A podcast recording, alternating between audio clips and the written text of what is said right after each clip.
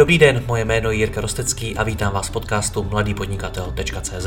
Od roku 2015 vám každý týden přináším nové rozhovory o podnikání, osobním rozvoji a marketingu.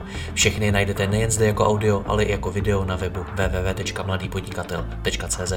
Pokračovat v mé tvorbě mohu i díky partnerům. Jedním z nich je i největší český prodejce nových regálů bazarovéregály.cz s nabídkou až 30 tisíc nových regálů skladem a i hned k odběru v Brně. Umí najít řešení pro vybavení skladu velkého e-shopu i malé firmy. bazarovéregály.cz Nové regály za bazarové ceny. Děkuji vám za váš čas a neváhejte mi napsat na jiry případně na Facebooku. Užijte si poslech. Dobrý den, jak víte, tak rok 2020 byl pro e-commerce výjimečný. Velkou část roku některé věci nešlo nakupovat jinde než přes internet a zbytek roku to mohlo být pro někoho bezpečnější a pro mnoho lidí jistější. E-commerce tedy vyrostla a s ní i e-shopy mnoha mých posluchačů takový e-shop ale z velké části stojí na logistice a v ní na to firmy často nebyly připravené. A tak jsme mohli zejména v závěru roku vidět nestíhající dopravce, přetížený e-shopy, chaotický sklady a dokonce i majitele e-shopů, jak rozváží balíčky zákazníků osobně. Já jsem viděl zejména lidi eh, po Praze, jak to, co to dělali, měl jsem toho plný Facebook. Jak eh, současnou e-commerce vidí a jaká ponaučení do dalších let si z toho odnést si budu v tomto rozhovoru povídat s Patrikem Babincem ze Skladonu, na který e-shopy svoji logistiku outsourcují. Patriku, já tě vítám v dalším rozhovoru naším společným. Ahoj. Ahoj Jirko, dobrý den. Já vás vím jakožto o Skladonu, že jste v roce 2020 vyrostli o čtyřnásobek. Řekni mi, jak mám tohleto číslo chápat? Je to díky vašemu skvělému marketingu a obchodu, nebo je to covidem? Rád bych věřil, že, by to, že to je jenom kvůli našemu skvělému marketingu a obchodu, ale je to určitě kombinace obojího. Ten rok 2020 byl dost zvláštní, dost jiný pro dost e-shopů, eh, naprosto zásadní, růstový, eh, přelomový možná, eh, takže si myslím, že to určitě bude kombinace obojího. A jak ten růst tedy vnímáš? Je to něco, s čím můžete jakožto firma počítat i do budoucna? Protože přijde mi, že spousta firm to má nastavený tak, že OK, loni jsme o něco vyrostli, příští rok chceme vyrůst ještě víc. A takhle vlastně i sami sebe kolikrát motivují, tak eh, jak to vidíte vy? Uh, já to vnímám jako takový růst na steroidech. Jo, je, to, je to podle mě něco, co se, co se nebude opakovat, respektive uh, teďkom ještě zažijeme pravděpodobně pár měsíců, kdy to offline nakupování bude dost výrazně omezeno, ale myslím, že už se všichni minimálně osobně těšíme na, na nějaké zlepšení té situace. Takže ten rok 2020 vnímáme jako takový uh, výkyv ve statistice a já osobně očekávám, že eh, byť to tu e-commerce eh, urychlí o několik let, tak eh, se postupně vrátíme do normálu a ta představa, že lidi jako už budou nakupovat jenom online, tak je, je sice moc pěkná, ale určitě se to nestane a myslím si, že, že se vrátíme postupně do normálu, protože nakupování je, není to jenom takové to nutné zlo, ale je to i socializační věc takže lidi se vrátí k tomu, že nedělní deštivé odpoledne budou rádi trávit v obchodě s někým dalším a spojí to s kafem, s kinem, takže očekávám docela rychlý návrat do normálu. Takže očekáváš i to, že česká e-commerce zažije něco, co ještě nikdy nezažila. A tedy, že půjde dolů? Hmm. Meziročně možná, možná i jo. Uh, jo, zase, zase vlastně celá ta, celá ta situace ukázala to, že rostou ti, co jsou připraveni, ti, co mají připravené dodavatele, ti, co mají připravenou logistiku, sklady, ti, co mají dostatek zboží uh, a ti možná dost často rostly potom i na úkor těch eh, menších e-shopů. Um, a teď uvidíme, jaký to bude mít, jaký to bude mít eh, důsledek do, do příštích let. Zase velké e-shopy mají teď peníze na to dále inovovat, dále zlepšovat tu službu, dále posilovat svůj brand. Takže uvidíme vlastně, co to udělá na tom e-commerce trhu i s tím eh, loňským obrovským nárůstem e-shopů a jak vlastně ten trh se bude dál vyvíjet. Na druhou stranu ekonomická situace v Česku není jenom o e-commerce, dokonce v celém českém HDP tvoří vlastně e-commerce relativně malý procento. Uh, my se jako bavíme primárně o té e-commerce, ale jak vy teda vnímáte vývoj ekonomiky do budoucna? Něco, s čím počítáte? Něco, co očekáváte? Jo. Um, já to pořád ten rok 2021 beru, tak, že to bude takový rok dvou půlek. Jo. Bude to rok s covidem, a ta první půlka s covidem a ta druhá půlka bez covidu. A teď je otázka, eh, jak dlouhé tady tyhle, ty, tyhle ty dva segmenty budou. Eh, všechno to asi záleží na, na nějakých vlivech, které nejsme moc schopni ovlivnit, ale ten ekonomický vývoj eh, v té první polovině s tím covidem, tak si myslím, že bude do značné míry dost podobný jako ten, ten loňský rok.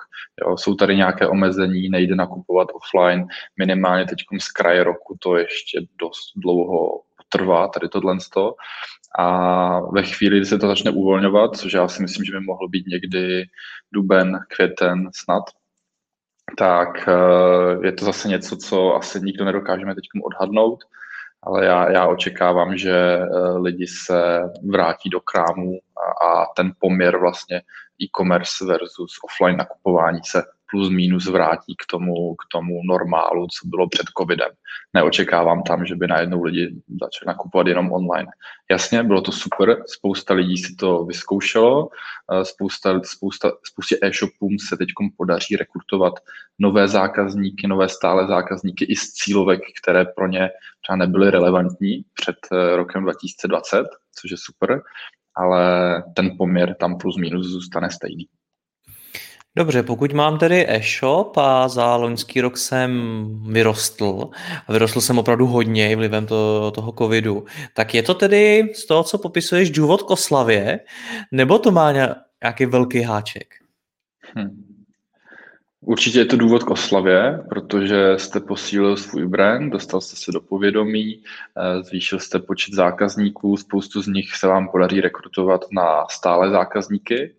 Eh, nicméně bych eh, bude to docela, docela háček a docela ohříšek pro plánování do příštích let, protože já osobně neočekávám, že tady tenhle ten, že zůstaneme na, na vlastně covidových číslech. Jo. Tam určitě půjdeme dolů.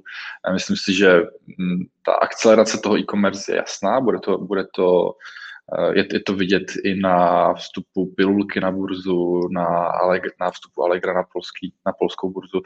Uh, myslím si, že je to takové jako potvrzení toho, že e-commerce je, je budoucnost ale eh, bude třeba eh, být pořád obezřetný a snažit se, snažit se držet co největší míru flexibility, eh, protože ten rok 2021 nikdo moc neví, jak, jak bude vlastně probíhat a je to dost mimo naši kontrolu, to jak bude probíhat. A co bys nám tedy doporučil z hlediska toho plánování?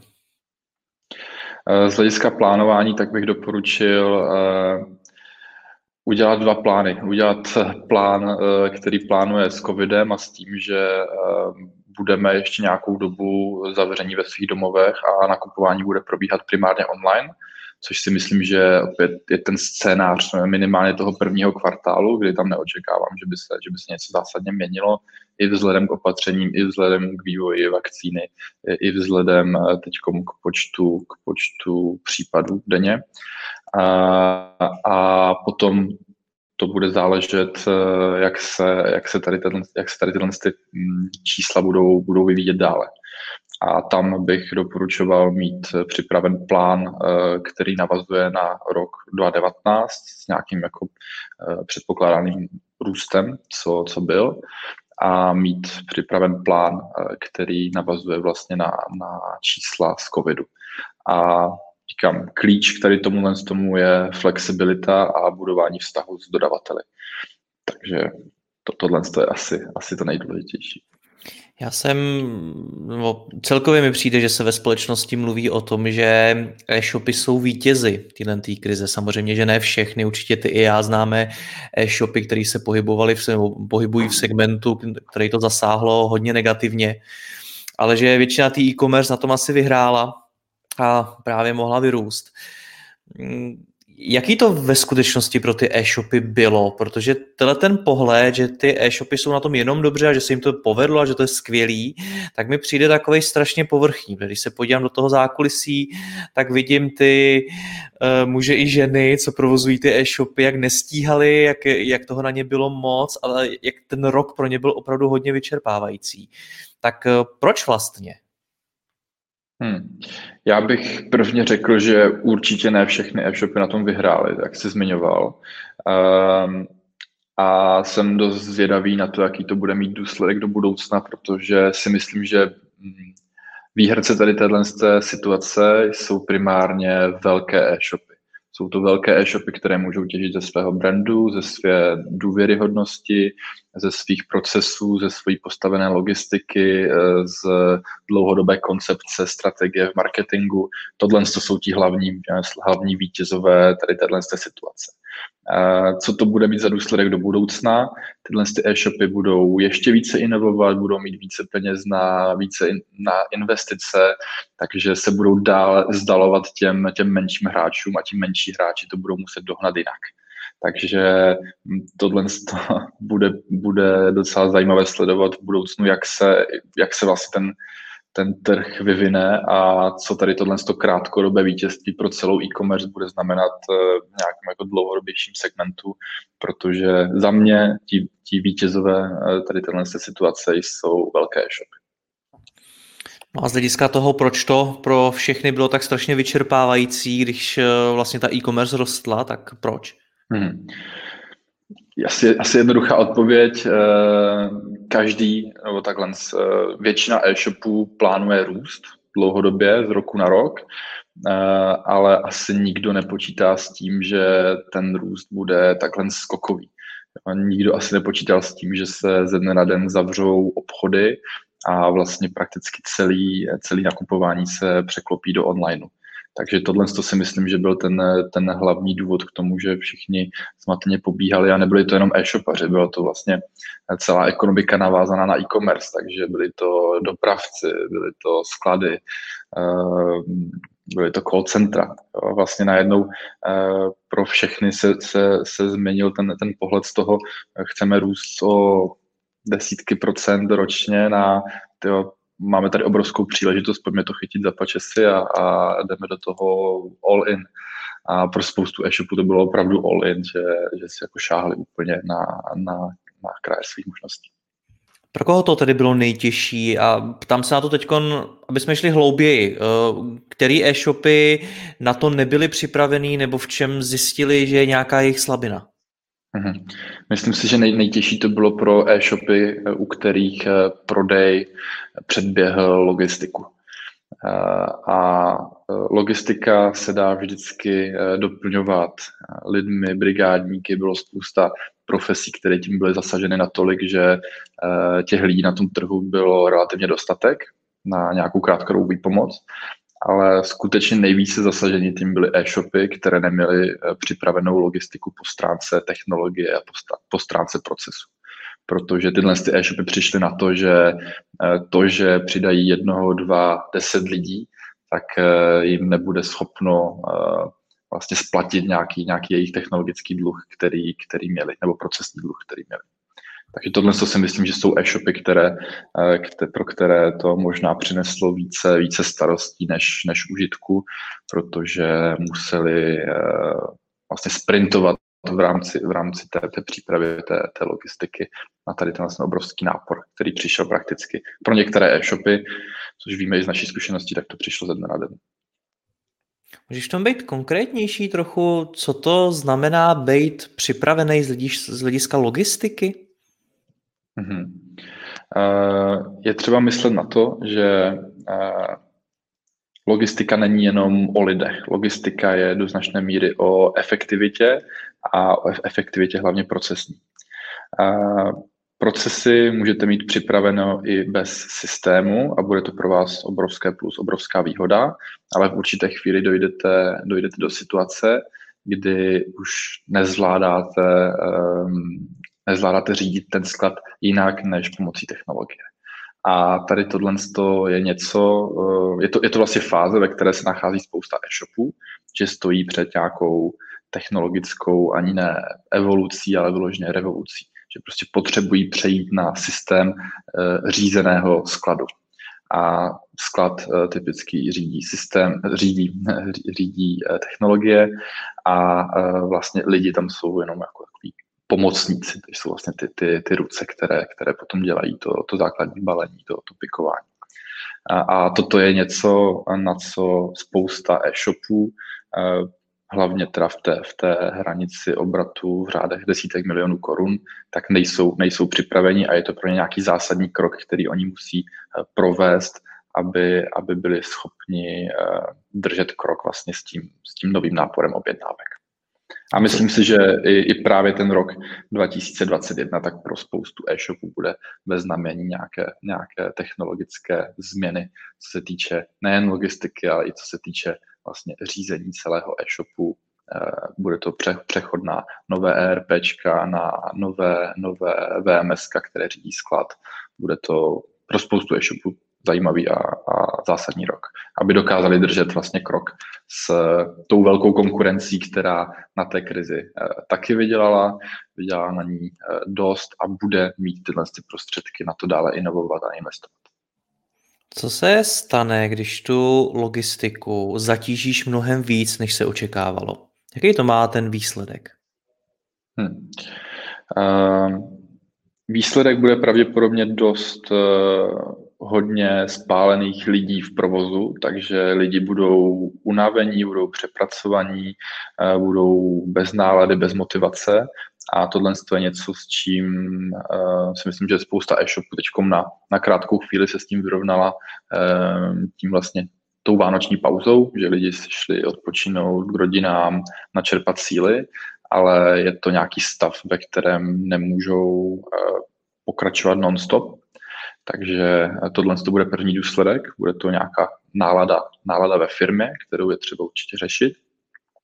Eh, další důsledek té nezvládnuté logistiky můžou být eh, nespokojení zákazníci, kteří eh, budou uvažovat o přechodu na k jinému e-shopu, k třeba k těm velkým hráčům, k těm, kteří tu logistiku mají zvládnutou. Takže logistika je prostě mm, neoddělitelná část té zákaznické zkušenosti a lidi vyhledávají pozitivní zákaznickou zkušenost, která začíná už tím eh, brandem, už tím nákupem na tom e-shopu, komunikací toho e-shopu a končí tou, tou eh, logistikou, ať už rychlostí eh, vychystání toho zboží, přesností nebo vlastně tím samotným doručením od dopravce. Tady bavíme o logistice, ale co to vlastně je? Protože když se podívám na ty největší hráče v Česku, tak ano, dokážu si tamhle z Alzy něco objednat a za hodinu a půl mi to tady přiveze po Praze Liftágo. Uh, a tak dále, a tak dále. Co to, navíc ty, ty velké firmy samozřejmě mají síť svých poboček, výdejních míst, různých těch boxů a tak dále ale co ty ostatní? Já teďko nemyslím malý, úplně malý e-shopy, ale ty, kteří až takhle velké možnosti nemají. Jak oni mají přemýšlet nad tou logistikou, když jim na jednu stránku říkáš, ale pozor, ty velcí hráči do toho budou ještě stále víc investovat a bude to pro vás tím pádem ještě těžší. Tak co mám já jako, jakožto takový e-shop dělat? Hmm. Uh, no, jsou tady vlastně zásadě dvě možnosti. Buď si tu logistiku postavíte sami, a nebo ji svěříte nějakému partnerovi, který už nějakou logistickou distribuční síť má připravenou a ten ji vlastně bude provozovat za vás. Když si ji budete stavět sami, tak e, je tam vždycky ta nevýhoda, že je to relativně náročné na know-how, na procesy a investičně je to velice drahé ale je to prostě zásadní k tomu, abyste dokázali držet krok eh, s těmi vlastně velkými hráči. Ehm, ta druhá možnost je svěřit nějakému partnerovi a vlastně napojit se na jejich síť a dělat tu logistiku s nimi, což eh, má samozřejmě své výhody, má to své nevýhody, ale je to vlastně jeden ze způsobů, jakým, se, eh, jakým získat kvalitní logistiku velice rychle a relativně levně, protože v tu chvíli je to něco jako operativní leasing. Vy využíváte podle toho, ehm, jak potřebujete a platíte podle toho, jak využíváte. Je ale logistika něco, čeho by se ten e-shop měl svým způsobem vzdát a outsourcovat to na někoho jiného? Mnoho lidí mi řeklo, že logistika je pro e-shop to nejdůležitější. Jo, jo. Uh, lidi často říkají, že e-shop je IT a logistika. A já s tímhle s tím tvrzením zásadně nesouhlasím, protože pro mě je e-shop marketing a produkt. Uh, logistiku a IT si dneska již můžete outsourcovat. Uh, jsou tady uh, řešení na IT, jako je ShopTet, Shopify, marketplaces, což jsou řešení, které jsou postavené na daleko větší objemy, než, než ten střední e-shop typicky potřebuje a jsou funkční a platíte za to, co spotřebováváte, za to, co využíváte. A to stejné řešení my poskytujeme v logistice a já si myslím, že eh, v dnešní době, eh, kdy existují řešení jako je AWS, Website Services, tak je to hodně rozumná protiváha tomu si, si všechno vlastně dělat sám, protože e-shop za mě by měl být specialista na produkt a na marketing. Kdy se to vyplatí? Kde je ta jako nejvhodnější chvíle začít nad outsourcingem logistiky přemýšlet? Mhm. Eh, ta ideální chvíle je ve chvíli, kdy eh, stojíte před eh, nějakou větší změnou, protože dost často si ten e-shop v určitou chvíli uvědomí, že aby posunul svou logistiku nebo jakýkoliv vlastně svý odvětví své firmy dál, tak potřebuje udělat nějakou relativně razantní změnu, což může být třeba eh, to napojení nového VMS systému, přechod na nové ERP, nebo to může být přechod do nového skladu, takže ideální je to spojit s nějakým takovým vlastně větším krokem, s nějakou ne jako postupnou evolucí, ale s tím, když víte, že tak teď do toho potřebuju říznout a teď potřebuju dělat revoluci. Teď potřebuju přejít do nového skladu, protože už mi nestačí ten současný. Nebo teď potřebuju eh, investovat do nového VMS a do nových procesů, protože už mi tady nestačí to, to současné, anebo už potřebuju nové. Takže tohle je ten ideální stav, kdy, kdy nad tím začít přemýšlet, protože uh, stojíte před velkou investicí a v tu chvíli se vyplatí vlastně zvažovat veškeré možnosti, které jsou tady na stole. My bychom se v biznisu měli rozhodovat primárně podle čísel. Tak uh, jak se můžu na základě čísel rozhodnout, jestli se mi outsourcing vyplatí nebo ne? Mhm. Outsourcing logistiky tedy. Jo, uh, dost těžce se to vztahuje k nějakému obratu, protože uh, jsou firmy, které dělají jednotky objednávek a dělají stejný obrat jako firmy, které dělají uh, stovky objednávek denně.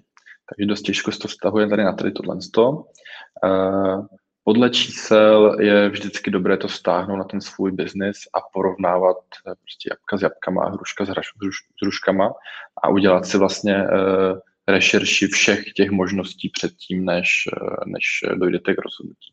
Takže spočítat si, kolik vás stojí logistika v tuto chvíli při současném stavu, spočítat si, kolik vás bude stát logistika za nějaký časový období, třeba příští rok, a nezapomenout na to, když stojíte před nějakým větším rozhodnutím nebo větší investicí, tak kolik vás bude stát vlastně investice do, do té logistiky v nějakém příštím roce a potom to můžete relevantně porovnávat s nějakým řešením třeba od nějakého partnerského, od nějakého partnerského dodavatele.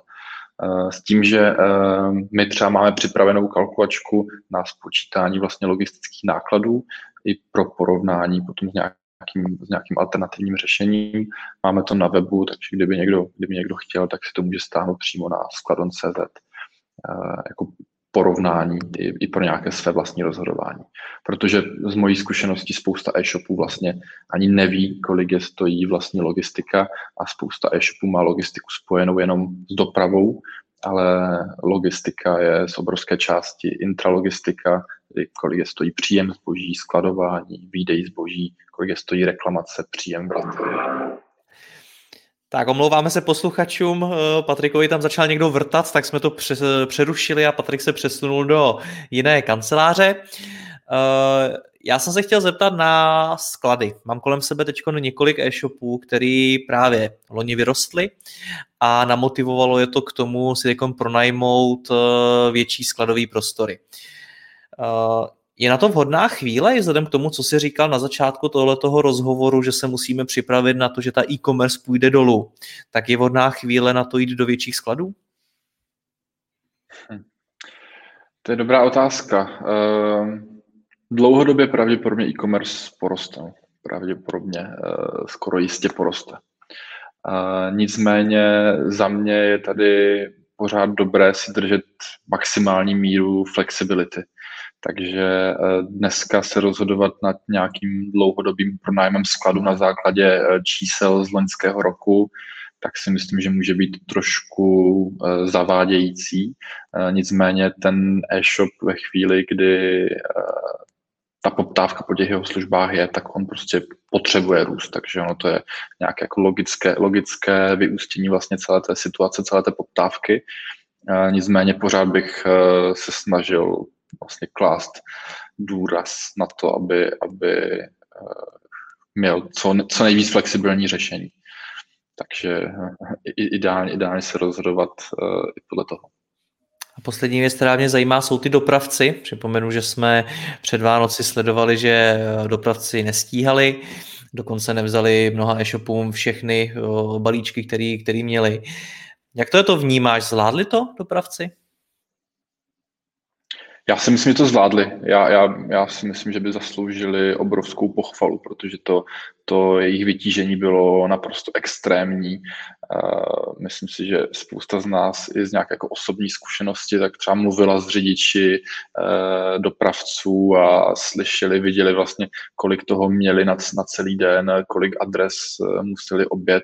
Takže já si myslím, že na to, jak složitá situace to musela být i pro ně, protože se celý, celý vlastně segment nakupování se přesunul online a oni to museli zvládnout, tak si myslím, že to zvládli, že to zvládli perfektně.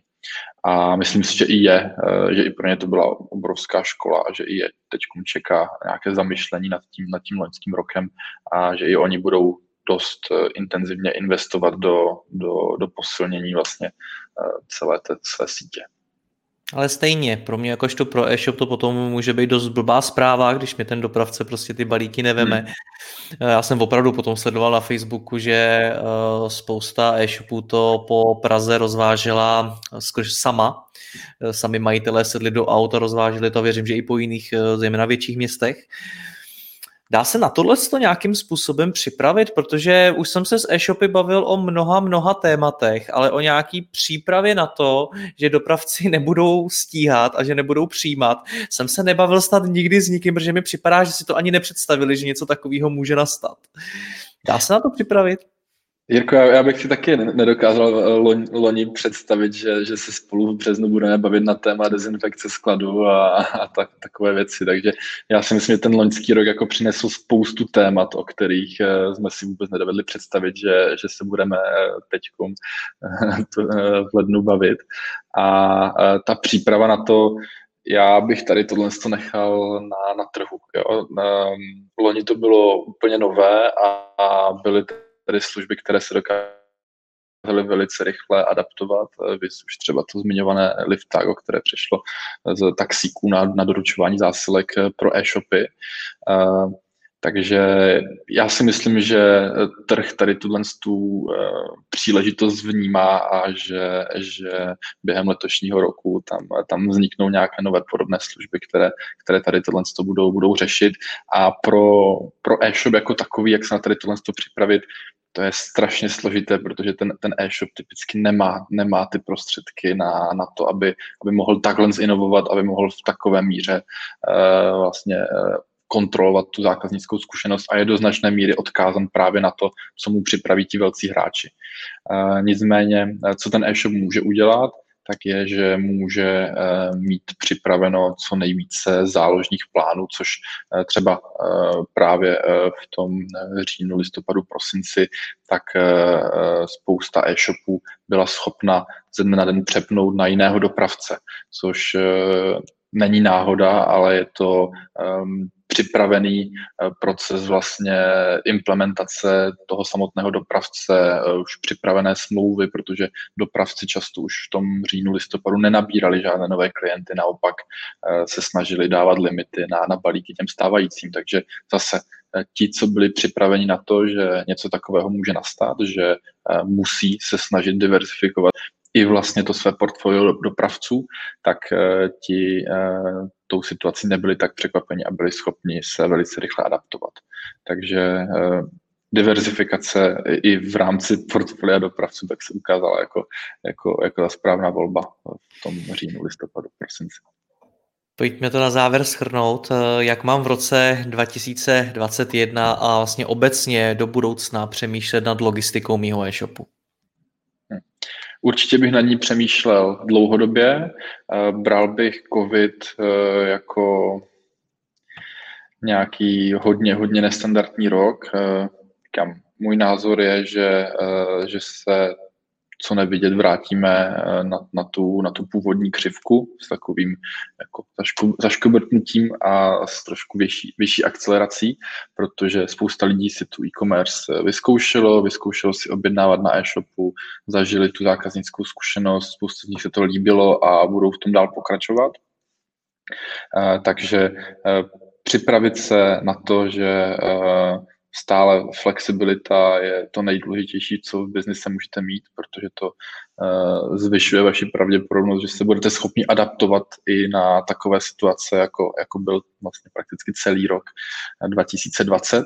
Takže tohle to by bylo asi první doporučení, které bych měl vždycky, vždycky na paměti, být co nejvíc flexibilní, mít tu možnost uh, upravovat plán na, na základě, ten, i ten logistický plán na základě vlastně té, té obchodní aktivity, té, té poptávky těch zákazníků. Protože tohle je něco, co, co spousta e-shopů uh, dost těžce, těžce ovlivňuje a uh, potom je nemile překvapená, když, když skončí uh, s nějakým jako dlouhodobým řešením, které, které prostě se ukáže, že, že nefunguje vlivem nějakého tady jako uh, nějaké změny situace. Patriku, já ti děkuji za rozhovor, držím palce do roku 2021, měj se hezky, ahoj. Díky, tak děkuji, ahoj Jirko.